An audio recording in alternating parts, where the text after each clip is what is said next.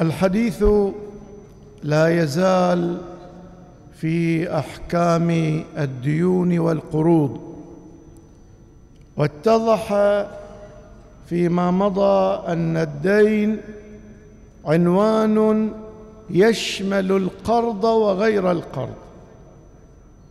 فالدين كل مال كلي في ذمتي لغيري. سواء أكان سببه تعاقد كالبيع أو النكاح أو الاقتراض وقد يكون سببه ليس تعاقدا كالدية وإتلاف مال الغير هذا الدين. وتقدم معنى القرض نريد أن نقف مع القرض قليلا. القرض هو أيضا دين لكنه ناتج عن عقد. الدية دين ناتج عن اعتداء متعمد أو غير متعمد. لكن القرض عقد هذا يقرض فهو المقرض وذاك مقترض أو مستقرض. يأتي يقول أنا محتاج ألف دينار. أريد منك هذا القرض. جزاك الله خير.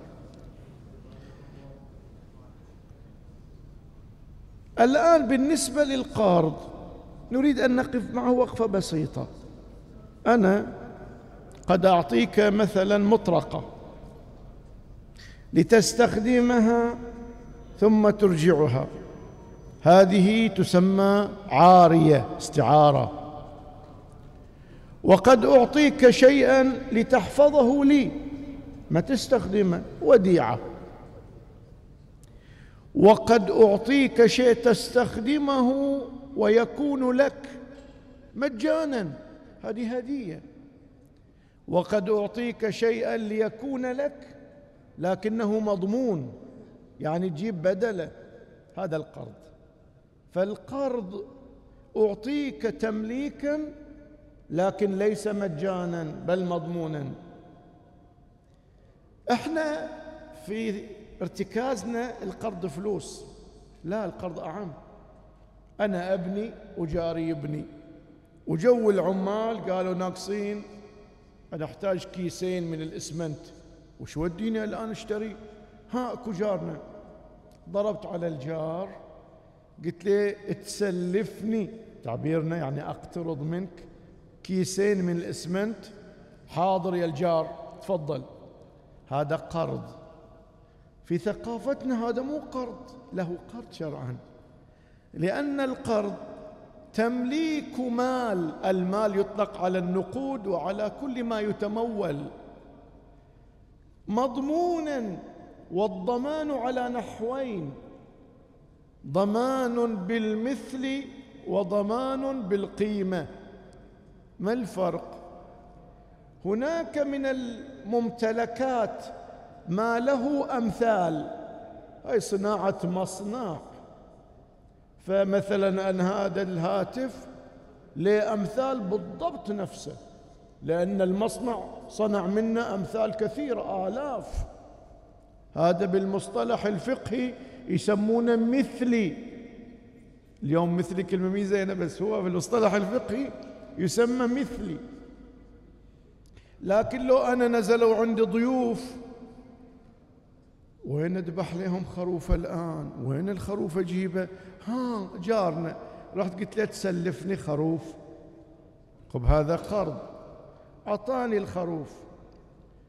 الآن أنا مديون له بالخروف.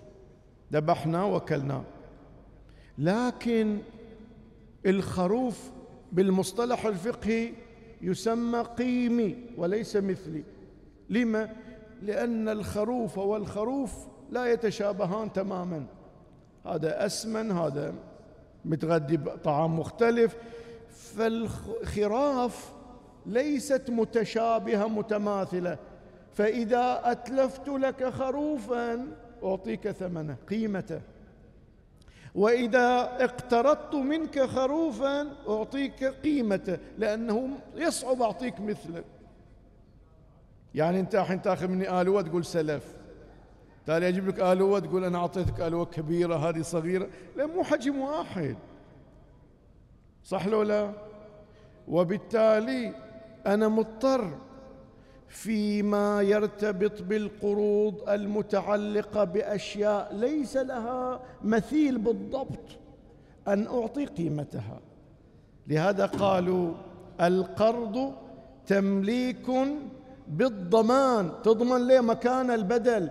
إن كان مثليا بمثله وإن كان قيميا بقيمته.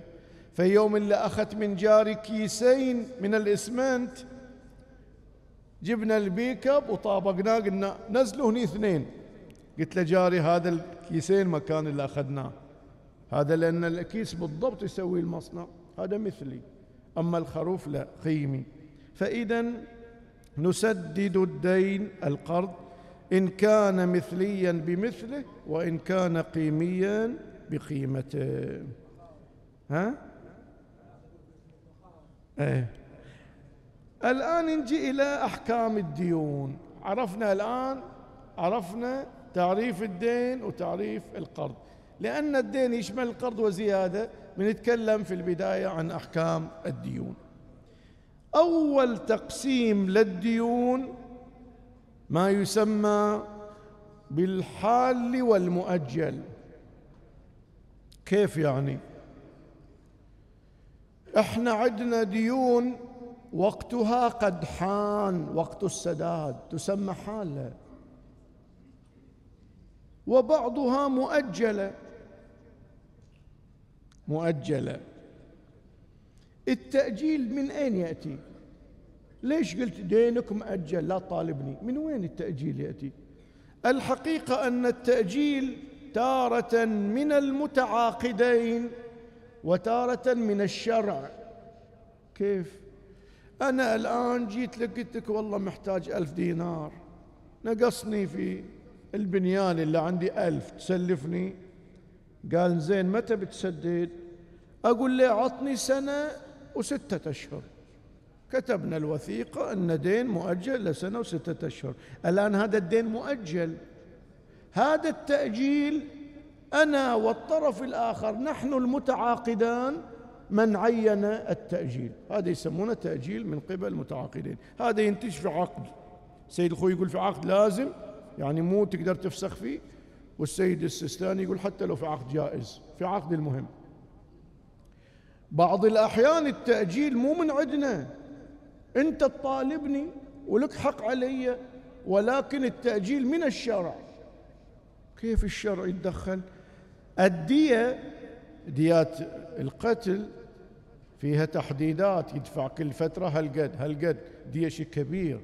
يعني تلزمه من أول يوم يصير القتل يدفع قد ما يكون عنده. فالإسلام في الدية حدد وقت السداد مقسطا.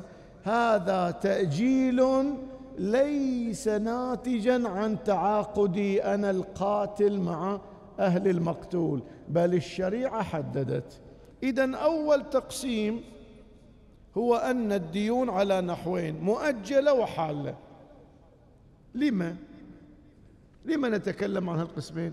لوجود أحكام عديدة والناس مبتلات بها أول حكم أن الدين المؤجل ليس لك أن تطالب به قبل حلول الأجل كل يوم يجي يقول وين فلوسنا يقول ولد عمي اليوم تاريخ كم؟ قال ثلاثة 11 واتفاقنا كم؟ قال ثلاثة 12 11 غير 12 يا ولد عمي. قال إيه بس. إحنا بعد أصحاب حلال. أصحاب حلال صحيح. لكن أنت ملزم بالانتظار إلى ثلاثة 12 ما حال ما حال في وقت الدين. فهنا بعض الناس رايح جاي ها و بشر. لا تزعج مؤمنا وله حق في التأجيل. ما دام تعاقدت في القرض على التأجيل ما لك حق الطالب. هذه المسألة الأولى. المسألة الثانية إذا حل الأجل. مثلا أنا اشتغل عندي كهربائي في البيت. قلت له عاد يا ولد عمي هي نزول الراتب. متى ينزل راتب ستة وعشرين. خير إن شاء الله. اليوم ستة وعشرين. أنا يجوز مو أمس بعد اليوم بعد. أنا الآن جاء وقت الموعد. جاء الموعد. تارة صاحب الدين ما يطالب. يجوز أتأخر ما طالبني. تارة رفع التلفون قال فذكر وذكر أو فذكر إن الذكرى تنفع المؤمنين. في أمان الله يعني وش متصل يطالب. الآن أنا ما يجوز أأخر أنا مقتدر الفرض. فالذي اقترض أو كان عليه دين بسبب غير القرض مؤجلا وحل أجل الدين وطالب هاي النقطة بين قوسين وطالب به المدين الدائن طالب به الدائن فيجب على المدين يسلم. ما يجوز يتأخر. الفرض أنه يقدر. لأن بتجينا مسألة وهذه لازم نلتفت لها يا أحبة. إذا جاء وقت الدين والمدين معسر لا يمكنه السداد. لا يجوز لي المطالبة. يعني أخسر فلوسي؟ لا. يبقى في ذمته إلى حين اليسر. أما أنك تطالب معسرا فلا يجوز. يقول تعالى وإن كان ذو عسرة فنظرة إلى ميسرة. ما دام معسور تنتظر عليه. لا تحرج مؤمنا ما عنده.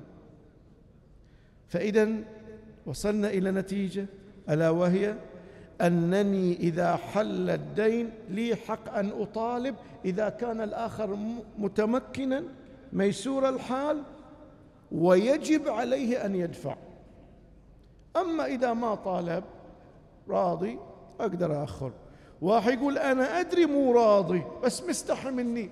لا مستحي روح سدد له لأنه غير راضي بالتأخير في مثل هذه الحالة. هذه مسألة اتضحت. نجي الآن إلى حل وقت الأجل وجيت أنا بسدد إلى صاحب المال اللي يقول اصبر علي ما بستلم من عندك شيء. تصير لو ما تصير. واجد شوف الكهرباء تقول يا ولد عمي عاد تاخذ فلوسك فكني. إن شاء الله إن شاء الله إن شاء الله. ساعات الواحد يقول ولا خير خذ فلوسك. أنا ما بستلم عندك الحين.